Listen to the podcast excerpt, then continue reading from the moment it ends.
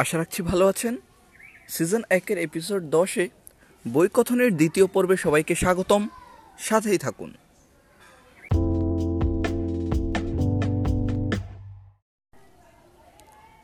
দেওয়া মানে কি জানেন? আবদুল্লাবু সাইসারের লেখা ভাঙ্গ দুর্দশার চক্র বইটি যদি আপনি পড়ে থাকেন, তাহলে আপনার উত্তর হবে বাঁচা। কোনো মানুষকে খাবার দিলে মানুষটি ক্ষুধার হাত থেকে বাঁচবে, রক্ত দিলে থ্যালাসিমিয়া রোগী পৃথিবীর বুকে আরও কয়দিন বেশি বাঁচবে। সুতরাং দাও সব কিছু দাও। জীবন ধারণের জন্য পর্যাপ্ত রেখেই বাকিটুকু দাও। খুন করতে করতে মানুষ খুনি হয়, আর দান করতে করতে দাতা। তবে লোভে দান মানুষকে নিঃস্ব করে, সর্বস্ব কেড়ে নেয়। তাই আনন্দের জন্য দাও।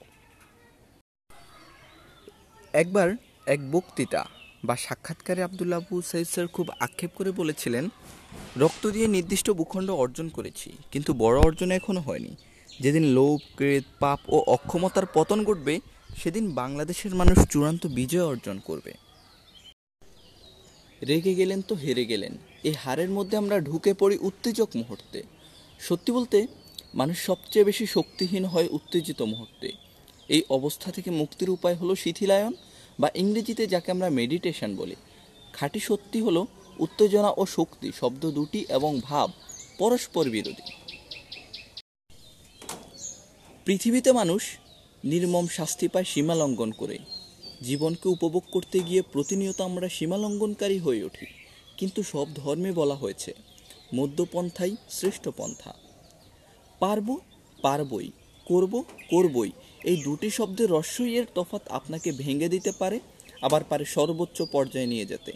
এই একবর্ণ ভয়কে দূরে রাখবে, করবে সাহসী ও দৃঢ়পত্তই আত্মবিশ্বাসের মানদণ্ডে আপনার অবস্থান থাকবে উপরে, তাই আপনি কোনো কিছু কীভাবে বা কোন পন্থায় পেতে চাইছেন তা খুবই গুরুত্বপূর্ণ।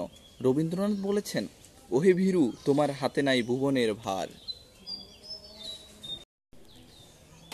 একদিন রাসুলুল্লাহ সাল্লাহ সাল্লামের কাছে এক লোক এসে বললেন, তার ছেলে খুব মিষ্টি খায়। তিনি যাতে বারণ করে দেন, যাতে বেশি মিষ্টি না খায়।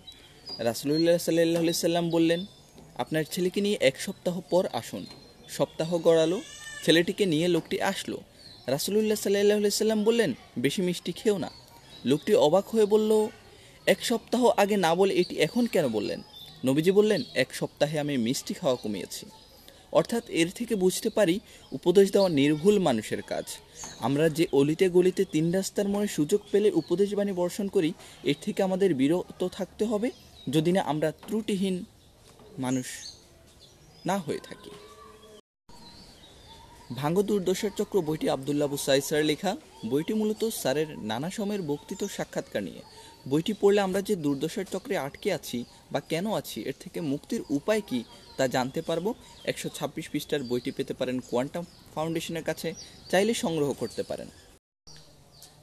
এতক্ষণ ধরে বা এতদিন ধরে যে বা যারা আমাকে শুনে আসছেন, তাদের প্রতি সত্যি কৃতজ্ঞ। আপনাদের প্রতি রইল শ্রদ্ধা এবং ভালোবাসা। সাথেই থাকুন। ধন্যবাদ সবাইকে।